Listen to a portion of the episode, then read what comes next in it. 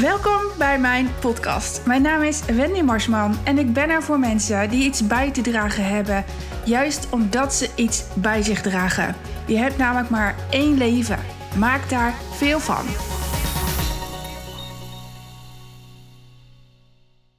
Ik wil het wel echt heel graag even met jou hebben, François, over dit thema. En je koffie is hartstikke koud. Maakt niet uit. Um, want dit, vind, dit is voor mij echt heel belangrijk. Want hoe lang ik mij klein heb gehouden om dit stuk. Mm -hmm.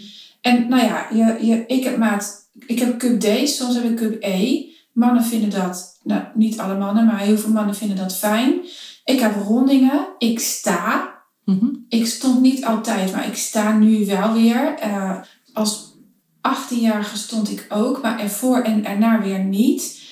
Maar steeds als ik stond werd ik eruit gehaald door dit stuk, door Mhm. dit thema. Dat ehm, mannen daar. Nee, dit is niet eerlijk wat ik zeg. Ik wilde zeggen dat mannen daar misbruik van maken, maar dat is niet eerlijk wat ik zeg. Want ik wist zelf ook mijn grenzen niet. Ik kon niet aangeven stop, hier en niet verder. Dat is echt al een wisselwerking geweest.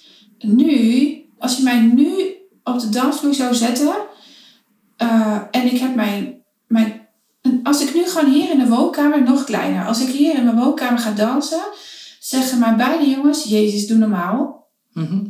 Terwijl ik dan zeg tegen ze, dit is normaal. Dit is leven. Dit is wie ik ben. Dit is wie jullie mogen zijn. Ja. We mogen met z'n vieren hier in huis dansen. Maar we vinden dat zo apart. Ergens zijn we dit verleerd of zo. Maar als ik op de dansvloer ga staan en ik heb hun mee en ik stop er een biertje in. Wat eindelijk kan, want daar is het ook 18. Dan, dan, doet, dan danst iedereen. Dan vindt iedereen het normaal dat, dat ook de man danst en de vrouw danst. Maar dan nog, als ik daar uit mijn bol sta te gaan, dat is niet waar, want ik ben dan gewoon mezelf en ik hou nou eenmaal van dansen. Getver de getver. Da, da, dan, dan zitten mensen aan mijn borsten, dan zitten mensen aan mijn kont, mijn benen. Dan zeggen uh, vrienden van mijn man, ben je toch een lekker ding. Uh, bedoelen ze absoluut als compliment. Ze zeggen ook achteraan, ben zo fijn, zo fijn dat jij met Jostijn getrouwd bent. ja, daar gaat er iets aan vooraf. Hij is nou eenmaal geadopteerd en whatever. Ze vinden het echt fijn dat ik, erbij, dat ik bij hem ben. Maar eeuw. Ja. Het stopt bijna alles. Als ik niet weet van dit proces, stopt het alles. Sta ik weer aan de zijkant. Ja. Ik wil dat niet. Geen vraag. Ik ben gewoon heel stellig. ik zat me inderdaad even af te vragen, is dit nu een vraag? Hoop je nu op een oplossing? Nee, Of, ik, eh, ik hoop niet op een oplossing, maar ik hoop wel dat we het erover kunnen hebben. Want dit, dit is zo belangrijk om, om... Hoe geef jij dit jouw kinderen mee? Dat dit normaal is? Dat is misschien wel mijn vraag. Door ze te laten zien dat het normaal is. En, en door, ze, door ze dus onderscheid te laten maken, door het verschil te kunnen zien. Wat is pornografie? Wat maken we van dingen wat het niet zijn? Wat is, cult, wat is maatschappelijk cultureel bepaald in ons land? Uh, wij, hadden, wij hebben heel lang een Braziliaanse nanny gehad. En als die met haar vriendinnen was en als die stonden te dansen, nou dan, poeh, daar kunnen wij dan als stijve Hollanders. Ja. Ik dacht, nou, ik kan best wel oké okay dansen. Maar als zij losgaan, dan gaat er helemaal wat los. Ja, en ik vind dat echt zo mooi. Ja, het is echt fantastisch. Dus ik heb uh, les gehad, maar uh, dit terzijde. Maar uh, echt waar? dat, ik, dat ik denk, ja, voor, dat, is in hun, dus, dus dat is in hun cultuur heel normaal. Als ik kijk hoe zij met hun billen en hun borsten kunnen bewegen en hoe zij. Uh, nou, ik moest echt in het begin wel even twee keer kijken dat ik dacht: oké, okay, oké, okay, dit, is dus Zo wat jullie, ook. dit is dus wat jullie gewoon doen op een doordeweekse avond. Oké, okay, ja, super tof. Uh, laat dat wel zijn. Maar inderdaad, wat je zegt, ja, wat ben je gewend? Wat, wat laten we als vrouw zien en, en wat verbinden we daar vervolgens aan? En ja, ik denk dat het ook oproept tussen, tussen, in de discussie tussen vrouwelijke energie en mannelijke energie in jezelf en de energie van mannen, de energie van vrouwen en wat stralen we uit en wat, wat, wat, wat gebeurt er in die dynamiek. En dat er, dat er daarin heel veel grenzen onduidelijk zijn. En dat het heel erg onduidelijk is allereerst al voor onszelf. Wie ben ik? Wat, wat wil ik uitstralen? Waar ligt dan mijn grens? En, en ook voor die mannen. Wat wordt er van mij verwacht? Wat, wat, daagt ze me nu uit of, of niet? Uh, dus ik denk dat we, dat we heel veel proberen te doen op indirecte signalen. En dat het nodig is, allereerst van onszelf, om heel duidelijk te weten, en in, in mijn beleving zit dat dus ook in je bekken, wat is mijn ja en wat is mijn nee?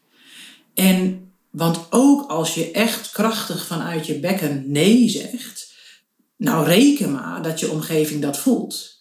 Absoluut. Maar omdat je nog bezig bent met de ja, als ik dan even jouw verhaal als net als voorbeeld neem hoor, maar van dan voel je eindelijk die energie, dan voel je eindelijk die vrijheid en dan voel je eindelijk je ja. Maar vervolgens word je dus gelijk uitgenodigd om jouw nee net zo goed neer te zetten. Ja.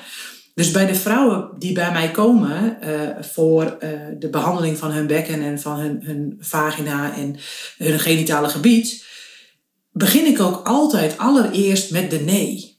Want als je de nee niet kunt zeggen, dan is er al heel vaak een grens overschreden op het moment dat je ja zegt en, en er dan iets terugkomt wat je niet verwacht had. Dus in mijn beleving, en daarom, daar komt dan ook dat kut vandaan, van mag dat dus ook negatief zijn? Mag mijn, mijn kut hoeft niet meer bedekt te worden met mooie termen en zachte doekjes. Maar in mijn kut zit dus ook mijn nee. En die negatieve lading die het woord kut heeft, mag dus ook meegenomen worden op het moment dat je weer terugkeert naar de verbinding. Want nu maakt het misschien nog iets meer awkward. Maar ik denk ook dat, uh, dat, je, dat je kut of je vagina of je poes of je, hoe je het maar wil noemen, hè, je joni, het woord waar jij je prettig bij voelt, dat die praat. En dat we donders goed weten of we een ja of een nee voelen bij een man. Dat we donders goed weten of iets wel of niet goed voor ons is. En dat als we haar die kracht weer teruggeven, dat we dan ook weer veel zuiverder worden in dit wel en dit niet. Maar daarom vind ik het allereerst belangrijk dat we heel goed weten, ja, waar is mijn nee? En er zijn wat theorieën die dan zeggen van ja, maar als je, je moet niet alleen maar bezig zijn met wat je niet wil, je moet vooral bezig zijn met wat je wel wil. Toch denk ik dat het belangrijk is, ook qua veiligheid en, en wat wil je uh, op, in seksueel opzicht, wat wil je in sensueel opzicht, wat wil je tussen de lakens, wat wil je dat dat natuurlijk ook in, dan vervolgens in alle andere facetten van je leven geldt. Daar, ja, daar, uh, klopt. daar zijn we het ook wel over eens. Dus, maar als je voor je eigen veiligheid is vaak het eerst vinden van je nee heel erg belangrijk om vervolgens je ten volle te kunnen overgeven aan je ja. ja. En die nee is eigenlijk heel makkelijk. Want als je aan iemand irriteert, en je, ik pak hem even heel praktisch, want ik weet dat mijn luisteraars daarvan houden. Ja, heel goed. Als je aan iemand irriteert, dan roept dat een waarde in jou omhoog die voor jou geldt. Ja. Of het roept een ontwikkeling omhoog die voor jou geldt. Uh, uh, François en ik hebben elkaar anderhalf uur geleden over allerlei dingen gesproken, behalve dit.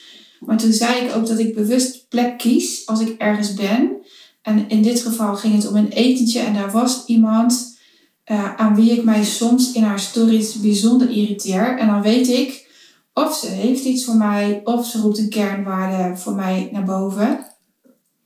En het was het, was het eerste. Ze had echt iets voor mij. Ik heb echt het idee dat ik een shift heb gemaakt afgelopen weekend. En we hebben zo'n mooi gesprek gehad samen.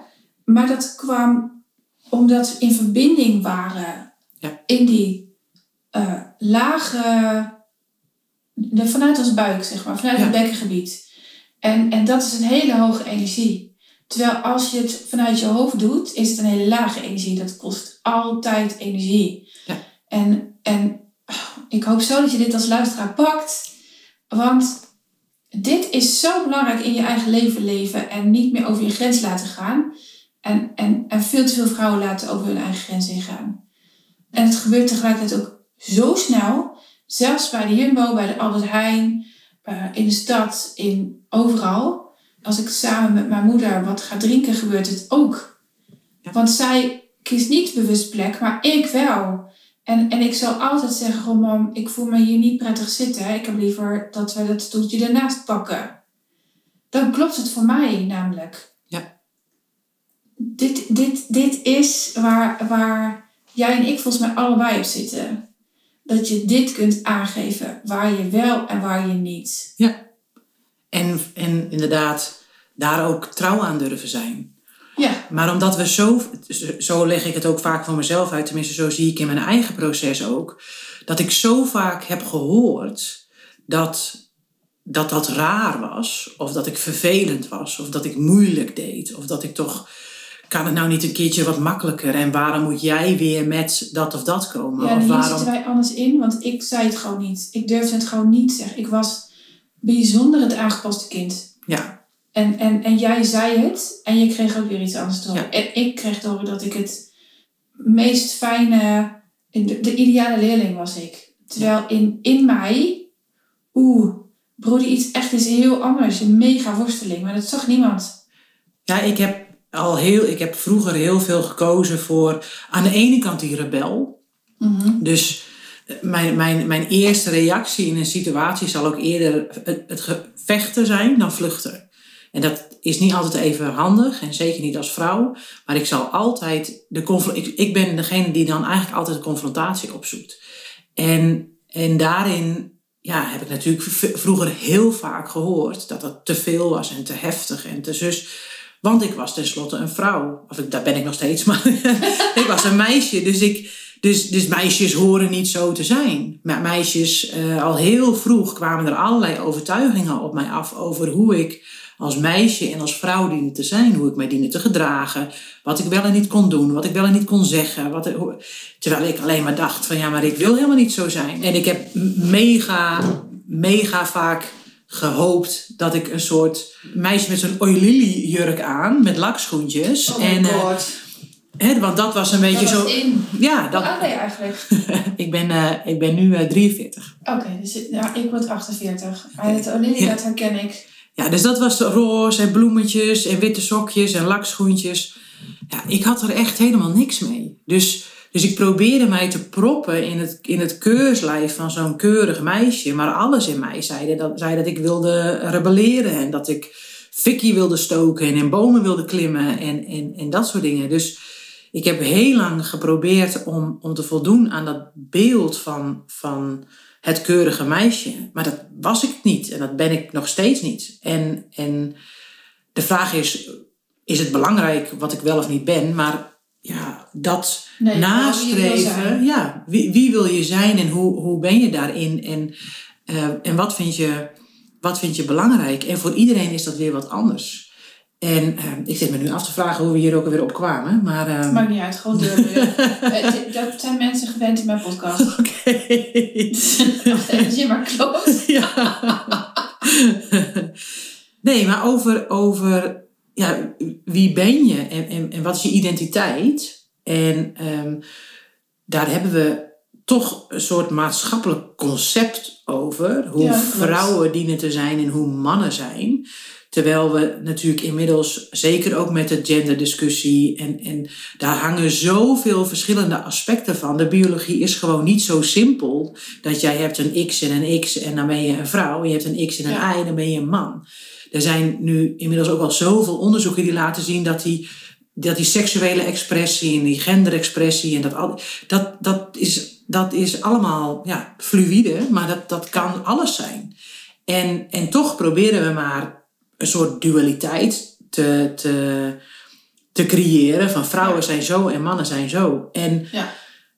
ja, uiteindelijk, uiteindelijk gaat het over jezelf, gewoon helemaal jezelf mogen zijn zoals jij bent. Ja. Eh, eh, In welke expressie dan ook. Maar, eh, en, en ja, ik vind dat een fascinerend, een fascinerend proces over, nou ja, die zoektocht naar wie ben ik en waar, waar word ik nou echt blij van. Maar volgens mij hadden wij het over ja's en nee's en, en dat voelen in je bekken. Dat maakt echt helemaal niet uit. En, en, en, en dat, dat hangt volgens mij dus ook voor een deel samen met, met, en waarschijnlijk kom ik daarom er ook op, met je seksualiteit. En met mag je daar uiting aan geven op de manier zoals jij dat wil. En, en ehm, dat durf jij grenzen aan te geven in bed, of juist je wensen aan te geven in bed. Die dynamiek is ook al vaak heel, ja, hoe moet ik dat zeggen? Um, ik heb er wel een voorbeeld bij. Want als ik super goed in mijn vel zit Ja. en compleet aangegeven en ik ben de mensen, mensen denken dat ik me iedere dag goed voel, maar dat is niet waar. Ik heb ook zo mijn energie lekker en ik stap ook zo wel eens in valkuilen. En ik hoop ook dat ik dat blijf doen, want dan ben ik aldoende lerende en daar geloof ik in. Maar als ik echt super goed in mijn vel zit en aangeef wat ik wil, dan zie ik mijn man kijken van Jezus, die wil echt veel. en dan zegt hij ook, hij, en dan zegt hij ook, dat zegt hij nog steeds, dan zegt hij sinds ik maar weer super goed voel, Jezus Wen, jij bent echt te veel voor één man. En dat vind ik zo grappig, want zo heeft hij mij niet leren kennen. Wat ik wel heel grappig vind, is dat mijn man dat ook over mij zegt. Echt waar? oh, dit? Oh my god. Ja. En dan denk ik, ja, maar ik ben nu mezelf. Ja. Ik ben nu mezelf. En ik, en ik heb eindelijk het lef. En wat kut dat Lennart daarvoor moest gaan. Ja. Maar ik heb eindelijk het lef om aan te geven wat ik wil. En ik sta ten alle tijden daarachter. En, en wow, wat een ontwikkeling. En, en wat vraag ik dan van mijn man? Ik, ik weet het eigenlijk niet precies. Het is een energie. Ik kan het niet helemaal pakken. Nee. Maar ik vraag in die energie ook aan hem om zichzelf te zijn. Ja. Om in ons geval de man te zijn. En dat is wat ik nodig heb. Ja, ik zie dat zelf altijd. Want volgens mij, mannen willen natuurlijk graag iets oplossen. En die, tenminste, die van mij altijd wel. Op het moment. En ik zeg altijd, nee, ik mag het zelf oplossen. En eigenlijk het enige wat ik van je verwacht. Voor zover ik al iets van hem verwacht, en dat doe ik eigenlijk niet. Maar is dat je er gewoon bij aanwezig bent. Exact, ja. En dat je dus een presence hebt of, of, of een spaceholder bent, Ja. of hoe je dat dan ook maar noemt, die aanwezig is bij dat proces. En door jouw mannelijke energie gewoon aanwezig te laten zijn.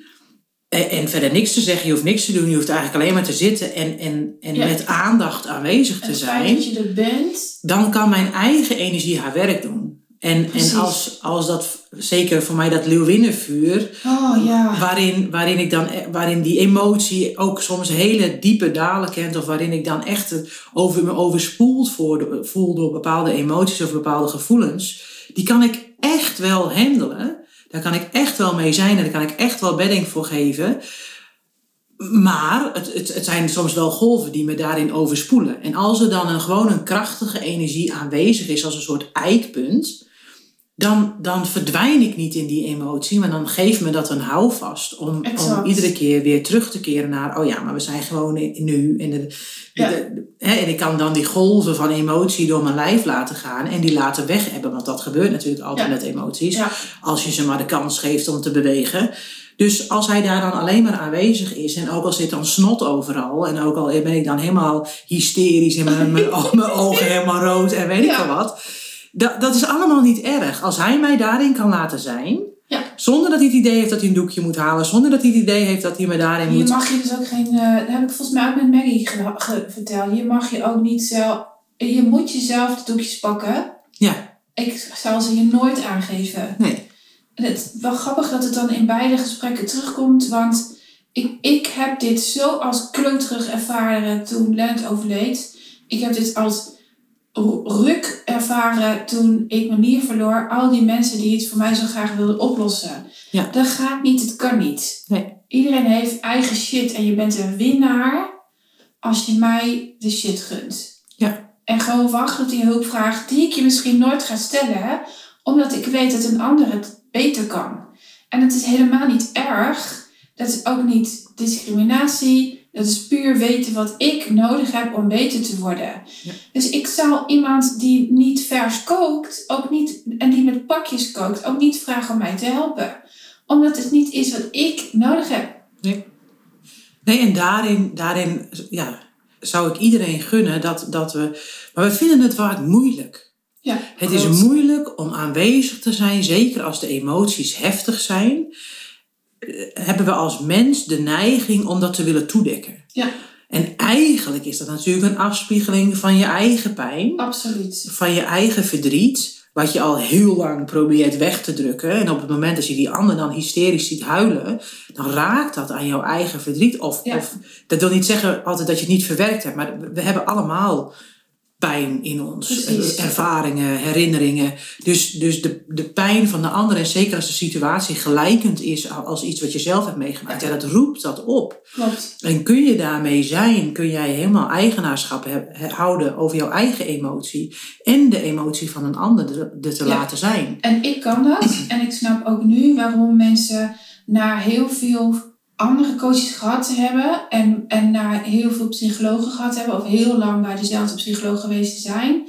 Waarom ze bij mij terechtkomen. Omdat ik dit tot in de puntjes wil beoefenen en het ook blijf doen. Ja. Ik weet exact wanneer ik van een klant iets van mezelf verwacht. En dan zal ik altijd zeggen, wacht even. Ik heb hier net iets gezegd wat mogelijk voor mezelf is. Laat me even tot mezelf komen, dit klopt niet. Ja. We moeten even terug. We doen alsof we het gesprek terugspoelen. Of eh, ehm, dit gesprek moeten we nu even niet voeren, want hier zit ik zelf in. Wacht even, we moeten het even een kwartier over iets anders hebben. Of we moeten dit gesprek op een ander moment voeren. Ja. Ik moet hier zelf eerst doorheen. Voer ik er als zuivere coach, want daar sta ik echt voor, voor jou kan zijn op dit stuk. Ik moet hier eerst even zelf doorheen. Ja.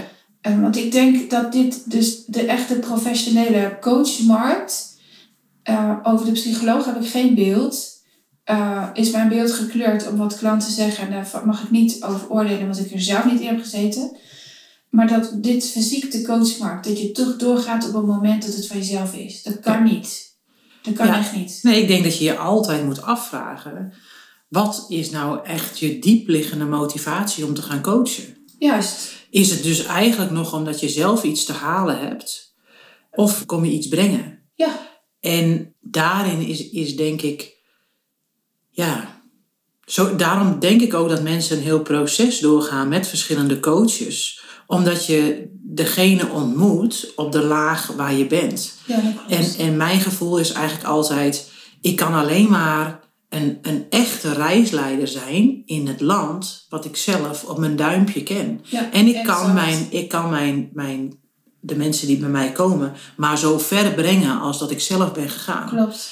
En ik vind inmiddels, met mijn 43 jaar, dat ik eh, eh, inmiddels wel zo ver heb gezocht in, in het land der, en vooral in de schaduwstukken. Ja.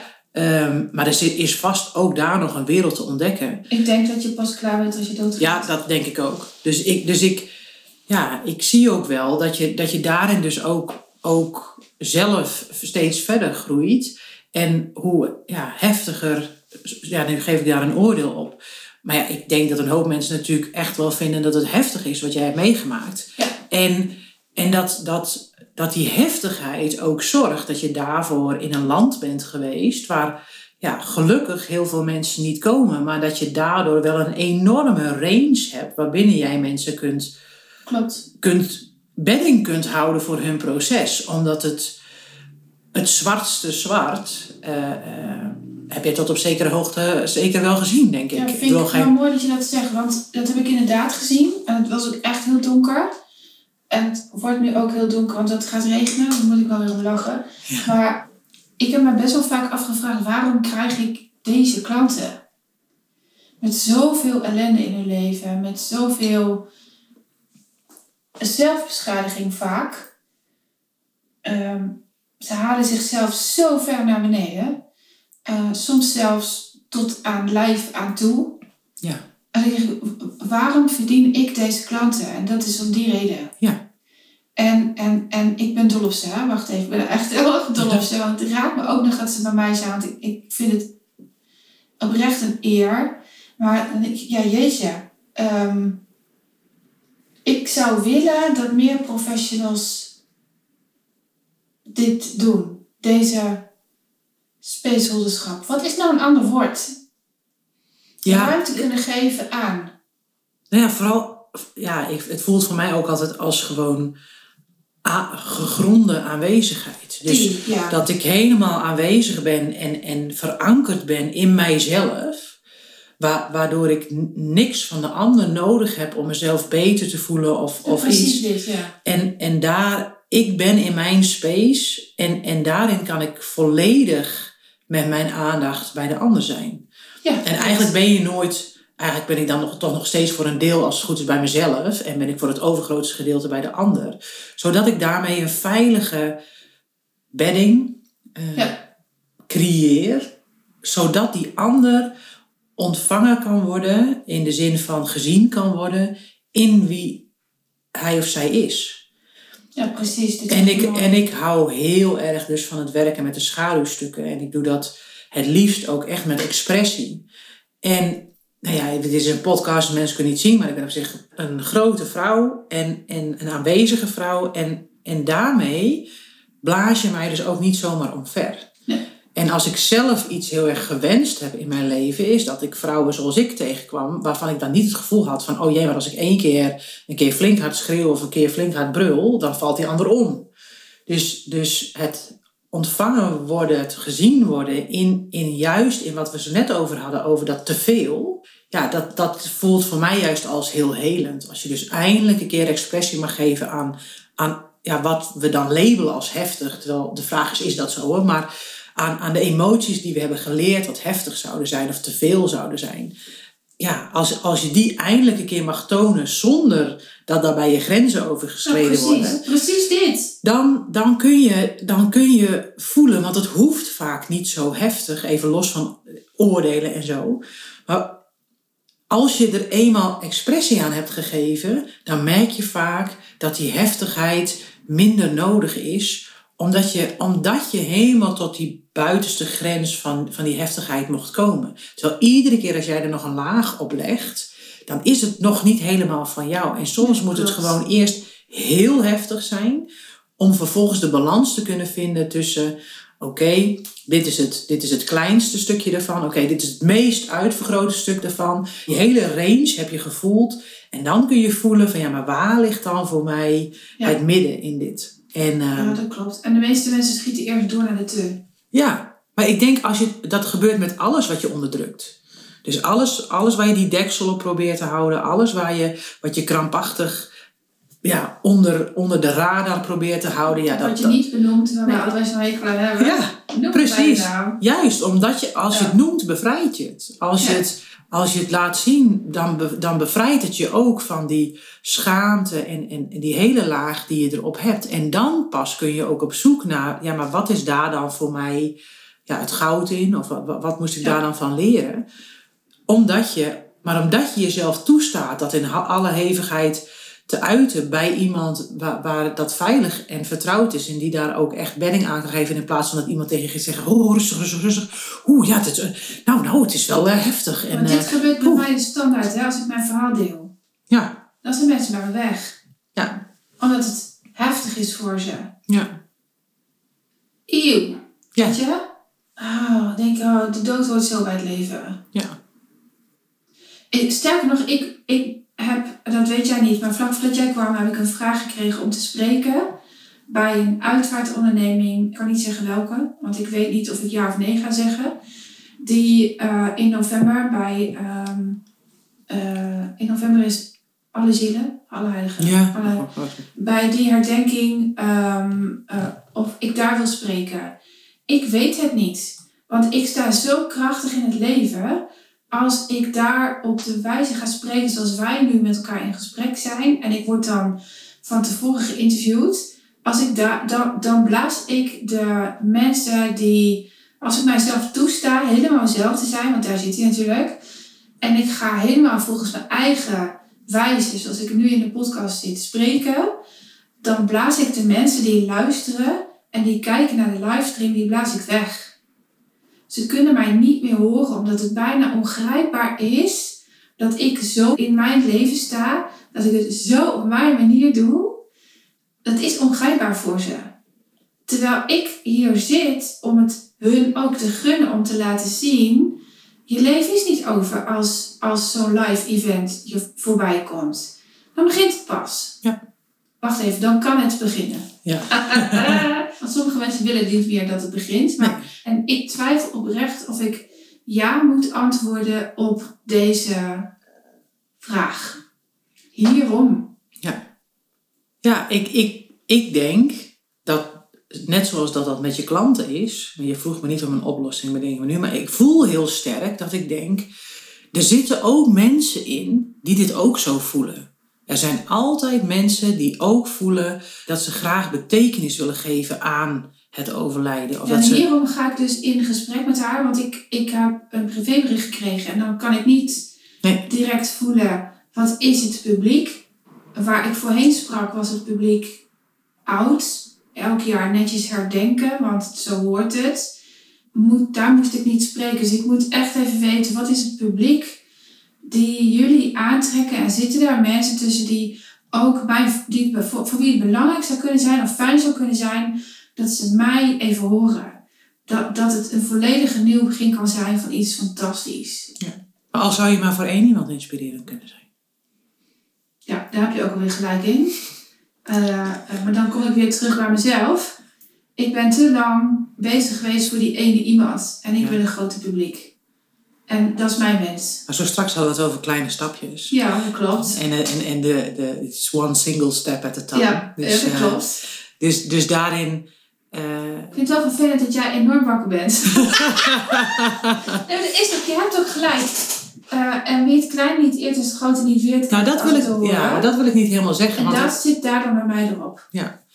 En, en, want ik, voor mij voelt het niet zo. En het is ook herkenbaar. Ik heb natuurlijk ook heel lang gedacht, wie zit er op mijn verhaal te wachten. eh, maar, En die hebben het dan weer niet. Ja. Grappig, hè? ja, maar eh, eh, zeker toen ik mijn boek schreef, zijn er echt wel momenten geweest waarin ik, waarin ik het, het, eh, ja, de, de, de pen wilde neerleggen en dacht, ja, laat maar. Ja, die herken ik wel. En toen ben ik teruggegaan naar inderdaad die kleine stap. Ja. Als ik hem dan alleen maar voor Marnus en David schrijf, is het ook goed. Exact. En nu de- zijn er 700 verkocht. ja, en dat is wat ik bedoel met die kleine stap. Ja. En, en je, ja, we, we vinden, mensen vinden ons op manieren die je niet bedenkt. Nee, dat klopt. Die gaan niet, als ik tenminste kijk hoe mensen bij mij komen, via wie ze mij hebben gevonden, via wie ze denken, ja, oh ja, ik moet bij haar zijn omdat ik eh, klachten heb aan mijn bekkengebied en, en ik, ik, zij is daar de juiste persoon voor.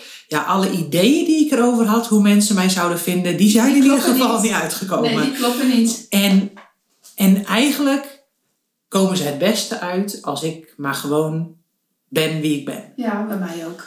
En, en daarin, ja, zullen er ook mensen zijn, en misschien ook die deze podcast luisteren en denken, nou, het zal allemaal wel met die Françoise. Ja. En dat is ook prima. Wat een kutgesprek hebben we Ja, twee. wat een kutgesprek.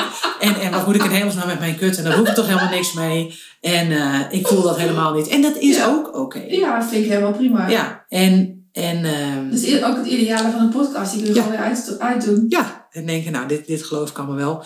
En dat, dat, en dat vond ik vroeger erg.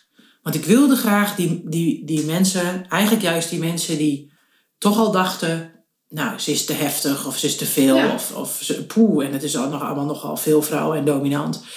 Ehm, die, dat vond ik heel moeilijk. En, Ja, dat herken ik. Dat vond ik ook. Want ik, ik wilde ze zo graag helpen. Ja, en, en in zekere zin za- zat daar natuurlijk een spoor in dat ik heel graag gezien wilde worden door mijn ouders. Ja, bij Dus- mij idem. Dus de mensen die mij afkeurden, dat gevoel heb ik heel lang gehad van mijn, dat mijn ouders mij afkeurden. Ja, dus iedereen die mij maar afkeurde, ja, bracht mij in dat oude gevoel van, Ja. ja, ik, ik, ik, ik heb het niet goed gedaan, of ik ben niet goed genoeg, of ik moet het anders Mega doen. Of, dus totdat ik me besefte dat er ook een hele andere groep was die ik helemaal niet zag, doordat ik zo zat te kijken naar de mensen die mij misschien zouden afkeuren, Ja. dat ik de, de joelende menigte, bij wijze van spreken, die daar ergens aan de andere kant stond, van joe, we zijn er helemaal klaar voor voor jouw verhaal, die kon ik helemaal niet zien. Want ik was zo aan het kijken naar. En, en ja, ik, ik, dat is een, een verhaal geweest dat mij heel erg geïnspireerd heeft. Ehm, dus ik wil het toch delen, want het komt nu op. Ehm, een van de coaches die ik heb gehad, zei ooit dus... Oké, je staat dus op een festivalterrein... Met, wat helaas al een tijdje geleden is... Met je, met je knieën in de drek. Je staat bij een of ander verroest kraantje... Waar je wanhopig van hoopt dat daar water uitkomt... Links van jou staat een, een, is een groen grasveld met veel gekleurde tentjes. Daar staan allemaal mensen te roepen: Kom hier, het is hier hartstikke leuk. En jij blijft maar bij dat roestige Ja. kraantje staan. Nou, en toen kwam de vraag: Oké, Maar sta je daar dus al eindeloos bij het rustige kraantje, dan hou je je bekertje eronder, dan komt er dat heldere water uit, drink je het dan op. En toen dacht ik, nee, dus wat sta ik hier dan in hemelsnaam nog te doen? En dat was voor mij eigenlijk ook de ommekeer van ja, ik sta hier op iets te wachten, waarvan ik al heel lang weet dat het niet gaat komen, in ieder geval niet op de manier die ik begrijp. Uh, want dat is natuurlijk ook nog weer een discussie of het er wel of niet is, maar dat is niet voor nu. Maar, maar, er is nog een volgende podcast. Ja, maar ondertussen sta, vergeet ik een heel groot stuk waar ik ook zou kunnen zijn. Waar heel veel mensen op mij zitten te wachten. Die juist heel graag mijn verhaal in alle heftigheid wil horen. Omdat het hun toestemming geeft om hun verhaal ook in alle, alle ja, heftigheid te vertellen. Maar dat weet jij, ik druk die uitvaartwereldkaart weg. Ja. Terwijl ik, uh, uh, ik wil gewoon niet als die rouwdeskundige bekend staan. Dat wil ik niet. Daar, daar voel ik weerstand tegen. Daar voel ik, uh, ja, ik, ik ben echt van het je leven leven. En natuurlijk zit daar een groot rouwstuk in. Dat is inherent aan het leven. Als je ergens voor kiest, jongen, dan komt er ook een rouwstuk, want je verliest altijd iets. Ja. Toen ik koos voor mijn boek, verloor ik een jaar lang contact met thuis. En het heeft twee jaar geduurd. Ik voel me net weer thuis. Ik voel mij net weer thuis. Het heeft twee jaar geduurd om dat weer terug te pakken. Want hoe, hoe je zei net, uh, als je man een beetje op die van mij lijkt, dan wil hij het oplossen. Uh, hij doet nu nog steeds de was. En, en als ik ook maar naar boven loop, naar die droger, om, om de handdoeken bijvoorbeeld op te vouwen, dan, dan zegt hij, oh, ga maar naar beneden hoor, dat doe ik wel. En, en, en daar hebben we echt wel strijd om gehad, dat hij dat dus niet meer hoeft te doen, want ik ben gewoon beter. Ja. En, en, en ik wil die betere vrouw zijn. Mhm. ik, ik wil niet getrouwd zijn met ziek zijn, wat ik heel lang heb gehad.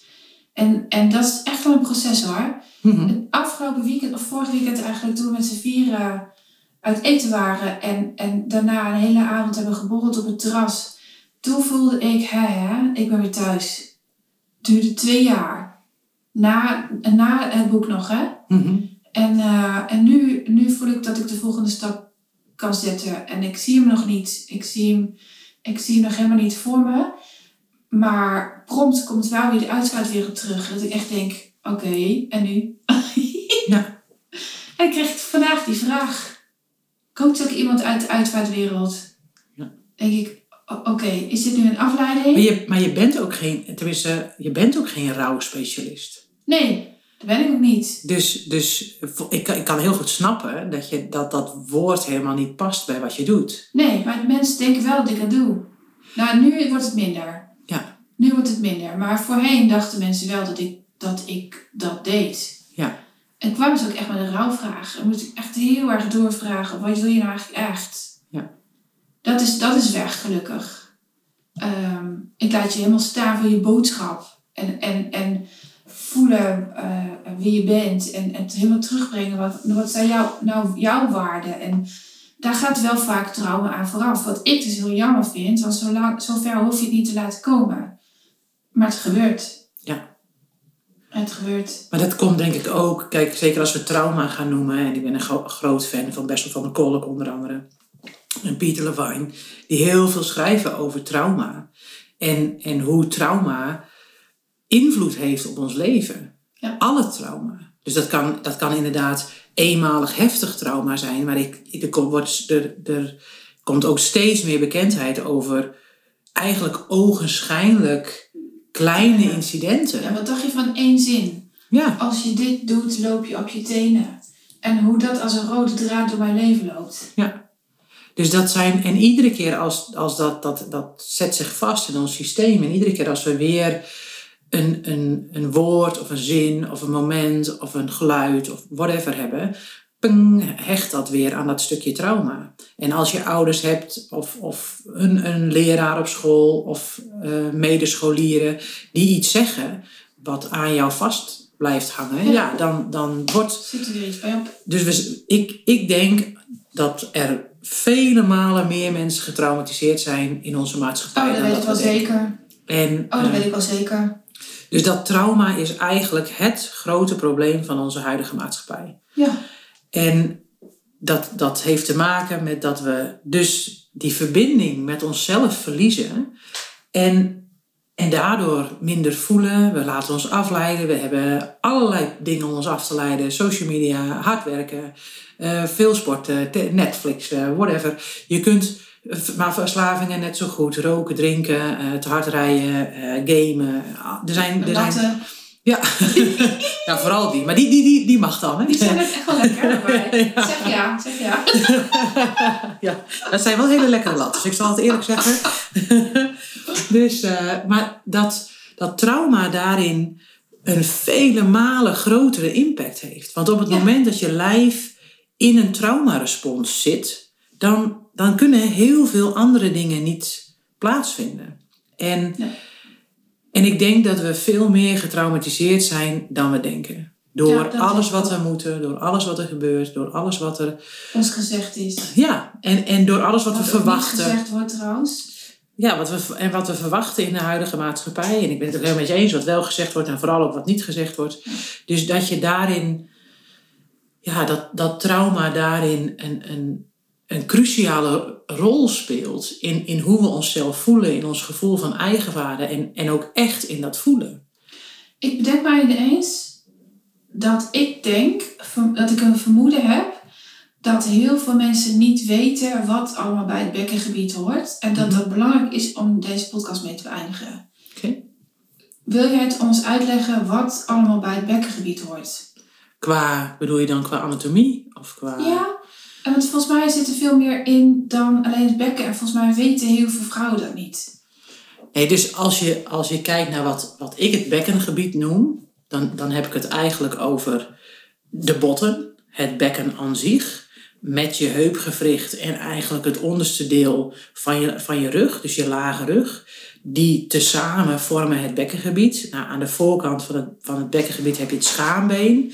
Veel, veel vrouwen die zwanger zijn geweest eh, weten dat op het moment dat je in een latere fase van de zwangerschap zit, dat het schaambeen wat gaat verweken. Dus dan krijg je wat ruimte aan de voorkant. Dat geeft ook vaak pijn ehm, of, of gevoeligheid. Maar die opening, die ruimte hebben we nodig om het kind eh, te kunnen laten passeren.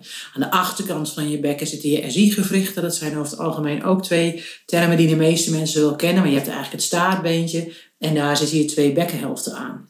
In dat bekken is eigenlijk een soort schaal waar aan de onderkant je bekkenbodemspieren zitten. En die bekkenbodemspieren zijn dusdanig sterk dat ze eigenlijk het gewicht van je organen deels dragen. Die organen zitten ook vast aan je rug, dus het is niet zo dat dat allemaal zo flap in, die, in, die, in dat bekkengebied hangt. Maar daar zit, daar, daar dus je blaas, daar zit je baarmoeder in, als je, in het geval van een vrouw. Daar zit je endeldarm, je anus. eh, eh, aan, aan de buitenkant zitten natuurlijk eh, je vagina. Je hebt ehm, de, de vulva is eigenlijk het woord voor, voor wat alles omvat. Ehm, en, en je hebt dan ook nog een deel van je darmen die in het bekkengebied zitten. En in, in de behandeling zoals ik hem geef, ja, zijn die darmen ook een belang, hebben die darmen ook een belangrijke plaats. Omdat onze darmen ook weer in nauw contact staan met ons brein. En, ehm, en dan heb je energetisch eh, zitten daar natuurlijk een aantal, een aantal plekken die heel erg verbonden zijn met, met het geaard zijn. Met je hier op aarde aanwezig voelen. De, de, je stuitchakra. eh. en hè, je eerste chakra, je tweede chakra. Die, die zitten in dat bekkengebied. En die hebben allemaal te maken met... Kan ik aanwezig zijn hier en nu in dit leven. Op deze plek, op deze aarde.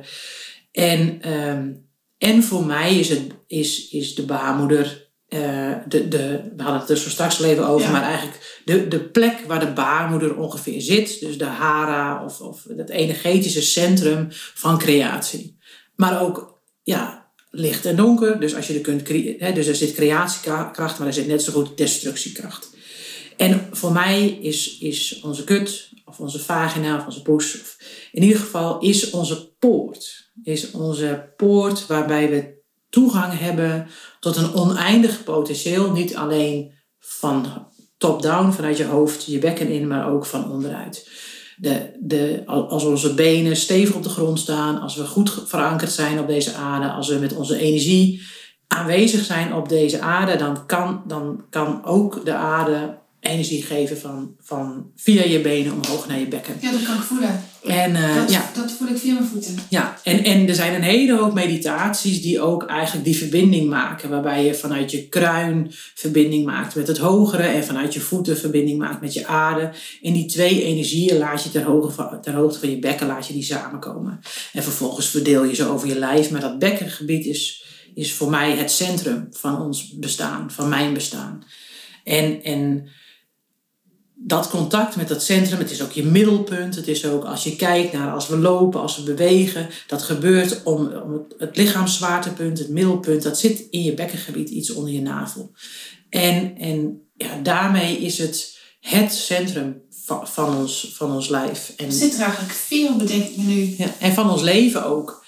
En ja, voor, ja ik, ik heb altijd daar de kracht wel van gezien. En ik moet eerlijk zeggen dat in mijn geval ik, ik die oerkracht van pas heb gezien toen ik kinderen kreeg. En de creatiekracht. Maar ik voel ook altijd nog op het moment dat ik echt aan het creëren ben. Dus als ik aan het tekenen ben of als ik aan het schilderen ben of aan het schrijven ben.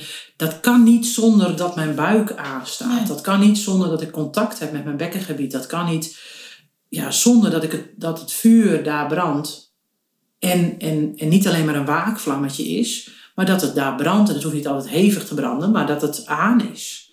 En, en dat, ja, ja, dat gun ik, eigenlijk zei, gewoon eh, iedereen. Maar Ik, ik weet niet of ik dat in de podcast met Maggie heb verteld. Want ehm, ik luister mijn eigen podcast niet terug. Want dat vind ik echt walgelijk.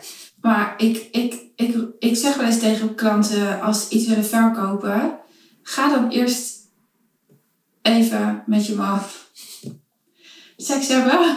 ja, je, kunt Ga dan de, verkopen. je kunt de beste sales doen na een, na een orgasme. Ja, het lukt altijd. Ja. Want dan zijn we helemaal verbonden, Ja. als het goed is. Ja, En natuurlijk is het, er is- er kunnen allerlei varianten op, op orgasmes en, en hoe aanwezig was je. En, en, maar, maar het kan niet anders dat je verbonden bent met, met je bekkengebied op het moment dat je een orgasme hebt gehad. ja. Dus, en dan, dan stroomt het in ons, dan stroomt die levensenergie. En, want voor mij is seksuele energie eigenlijk identiek aan levensenergie. Dus het hoeft niet altijd om seks te gaan. Als, nee, als het over. Nee, nee, maar ik, ik bedoel Ja. meer. Voor, ik geloof ook zeker in dat orgasmeverhaal. Laat dat helder zijn in deze podcast. En voor je luisteraars. Maar eh, dat levensenergie, gewoon het gevoel dat je Ja, leeft. Het gevoel dat je, dat je bestaat. Dat je, je, zin, je zintuigen staan aan. Alles ruikt anders, proeft anders, ervaar je anders. Het, het licht lijkt helderder. Dus Klopt. je bent gewoon in alles, in alle facetten van onze zintuigen zijn we dan meer aanwezig. En daarmee stralen we ook gewoon iets totaal anders uit naar de ander. Dan dat we moe en vermoeid en oh jee, nu moet ik ook nog iets verkopen en die ander zal wat denken. En dan, dan straal je al. Terwijl Ja, als gaat- jij als jij aan bent en je, en je bent wakker, en die, ja, dat, dat is nou eenmaal ook energie die we fijn vinden. Nou, je bent wakker, dat heb ik al zo lang geroepen. En dat wordt naar mij in, de- in deze tijd veel te veel misbruikt. Dat is ook wel een leuke woordspeling trouwens. Ja. Maar die zin wordt echt ontkracht door, door alles wat er nu eh, speelt. Ik zie hem veel te vaak op eh, Facebook in een, in een hele andere context die best wel negatief is. Maar het is gewoon echt zo, als je aanstaat, als je echt wakker bent, als je, als je hier kunt zijn, als je jezelf toestemming geeft om jezelf te zijn, wow, dan, dan, dan, is, het, dan is het leven ook niet zo heel moeilijk. Nee. Je maakt het moeilijk. Ja. En, en, en het is echt zo als je je eigen leven leeft, je meer energie hebt dan je doet wat een ander van je verwacht. ja, het kost onwijs veel energie om iets te zijn wat je niet bent. Ja, En, je, en, en ergens is het natuurlijk ook een soort mindfuck. Want je krijgt dan misschien wel waardering, terwijl je Ja. van binnen weet dat dat niet degene is wie jij echt bent. nou dat. En op het moment dat je echt gaat zijn wie je bent, ja, dat zegt iedereen natuurlijk ook. En dat heb ik zelf ook ervaren, dat zal jij ook je klanten vertellen. Als je echt bent wie je bent, dan verlies je mensen. En dat Ja, zijn vaak de mensen waardoor je juist zo probeert vol te houden dat je iemand anders bent. Ja, maar ik geloof ook dat je ze mee kunt nemen. Nou, en, dat- en dat, vraagt, dat vraagt wel iets aan je. En dat vraagt heel veel communicatie. En het kost tijd. En, en wil je dan de tijd geven? Ik geloof echt dat je niet per se altijd iemand hoeft te verliezen. Maar dat zijn dan wel de klanten die daar ook echt nog voor willen gaan. Dat is wel, Ja. dat is wel. Dat is echt wel een scheidslijn. Ja, wat ik daarin vooral voel is, is, want dat ben ik wel met je eens, je hoeft mensen niet te verliezen. Maar de, de, uiteindelijk is de vraag, wil je de ander verliezen of wil je jezelf verliezen? Ja, en bijna alle klanten verliezen wel iets of iemand. Ja. En het, het is dan wel een bewuste keuze. Omdat je dan ook de, bij degene kunt zijn bij wie je jezelf bent. Ja. En, en, en dat is een keuze. Ja. Ehm, en die kun je beter maken als je je hoofd verbindt met alles daaronder, inclusief je tenen. Ja. Ehm, ja, mooi. Cool, cool, cool. Ik ben je dankbaar. Ik jou ook. Ik vond het echt leuk. We kunnen nog een uur doorlullen. Ja, het is echt ter- terugkerende gast. Ja, leuk. Ja, ja, super Ja, leuk. Ja, dankjewel dat je er was. Ja, ik vond onwijs leuk. Heb je het door hoe lang we nu met elkaar zitten lullen? We zijn al vanaf één uur bezig. Ja, En twee uur podcasten. het is nog niet op. Nee, het is Nee. echt nog niet op. Voor de luisteraar, eh Frans eh, is fysiotherapeut. Plus, je bent echt meer dan dat. Ja. Eh, wat je niet vertelt, is dat je ook massages doet. Ja. Als onderdeel van jouw hele traject. Hoe lang duurt je traject eigenlijk? Nou, ik begin vaak met een insteek van drie tot vier maanden. Hmm. En, en ehm, ja, als ik inderdaad mijzelf even introduceer, wat doe ik nog meer? Weet je, ik ben opgeleid als fysiotherapeut, manueeltherapeut, eh bekkenfysiotherapeut. En daarna ben ik eh, veel bezig gegaan met trauma en ademcoach en psychosomatische fysiotherapie. En eigenlijk alles wat maar de verbinding geeft tussen lichaam en geest. Mooi. En ehm, ik ben dus uiteindelijk uitgekomen op dat, dat mijn gave zit in het herstellen van die verbinding van vrouwen met hun bekken. En dan Ja. vooral met hun kut of met hun vagina of met hun vulva of met hun poes of Mhm. whatever. Maar het feit dat we het hele van dat gebied is, is mega transformerend. En, en daar echt weer eigen contact mee hebben, is, is nee, goed, daar word ik onwijs blij van. Dat dat heel helder zijn. En en ehm, ehm, ja, wat wil ik daar nou eigenlijk nog over zeggen? Dat, dat ik dus in mijn, in mijn trajecten, daar wilde ik eigenlijk naartoe, ehm, masseer ik je bekkengebied ook. Inwendig en uitwendig. En op dezelfde manier als dat ik anders een knie zou masseren of los zou maken, zodat je weer kunt gaan lopen, eh, masseer ik nu een bekken, je bekkengebied om ervoor te zorgen dat die levensenergie weer mag gaan stromen. Mooi, mooi, mooi. En, en dat, is, ja, dat is wat ik goed kan en dat is wat ik het, het allerliefste doe. En dat, maar uiteindelijk, voordat je zo'n massage kunt ontvangen, ligt eraan wat voor voorwerk mensen gedaan hebben in de zin van andere bewustwordingstherapieën of andere eh, processen die ze al gedaan hebben. Het is natuurlijk ontzettend belangrijk dat je veilig bent. Eh, en dat je in, in een veilige setting zit, dat je je veilig voelt in jezelf. Dus op het moment dat, ik, dat er nog issues zijn met veiligheid, zijn dat, is dat wat we eerst gaan aanpakken. En daarin is het dus ook lastig soms om te zeggen wat voor traject ik, ik moet doen. Maar de vrouwen die ik nu zie, zie ik eigenlijk over het algemeen dat een traject van nou, drie, vier maanden eh, voldoende is om, om echt dat eerste contact weer te maken en ook te behouden. En van daaruit, op het moment dat mensen merken van ja, ik wil er toch nog meer van, ik wil er nog dieper op ingaan, ik wil nog meer ervaren wat daar, wat daar nog te halen is. Ik voel dat ik nog een laag verder kan, zoals het natuurlijk heel vaak is in het leven. Ja, dan Ja. kan daar, eh, komt daar vaak een vervolg op. Maar ehm, het zijn eigenlijk wel hele individuele trajecten. En waarin ik dus kijk van ja, wat is er nog nodig? Om, we hadden het zo straks over trauma en over wat gebeurt er in je lijf. Om, eh, om er echt voor te zorgen dat je dus ook niet weer gehertraumatiseerd wordt. Want ik heb in het verleden ook wel echt losse sessies gegeven. En daarin heb ik toch gezien dat vrouwen dan bij mij komen alsof ze bij de gynaecoloog komen. Oké, ik Ja. weet dat daar het probleem zit. Maak dat even los. En Ja. dan kan ik weer verder. Oh, dat Ja. werkt niet. En dat werkt gewoon niet. Nee. En ook al zou ik het willen, het werkt niet. Dus Nee. het is echt van essentieel belang dat je er met volledige aandacht en met, met, met volledige presence zelf ook kan zijn. Dat ik er kan zijn, dat sowieso, maar dat mag je van mij verwachten als je bij me komt. Maar dat je er zelf ook helemaal bij aanwezig kun- kunt zijn en kunt blijven bij wat zich op dat moment aandient. En ehm, ja, dat, ik vind dat magisch. Ik vind dat echt magisch. En, en vrouwen ook weer de toestemming geven om zich niet alleen te verbinden met dat zachte, maar ook met hun power. Daar word ik helemaal blij van. Ja, Want er cool. zit echt een mega power in ons vrouw, een mega kracht echt.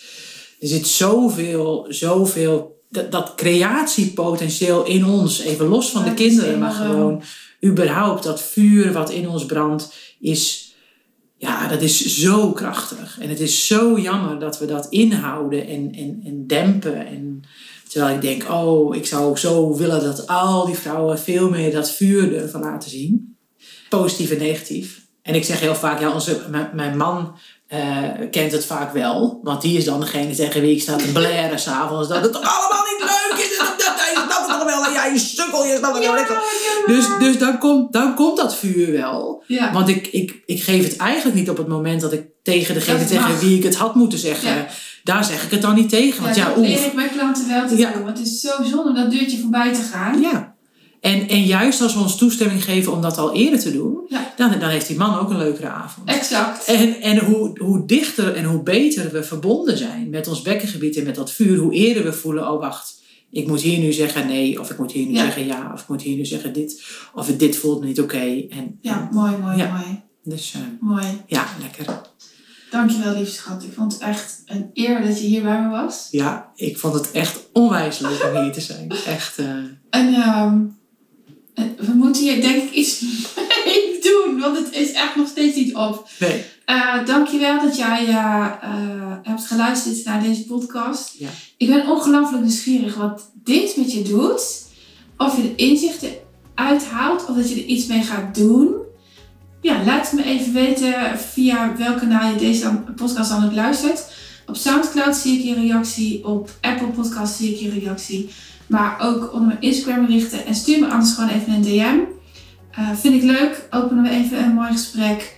Eh, neem ik ook echt de tijd voor. En ehm, ja, tot Ja. de volgende podcast.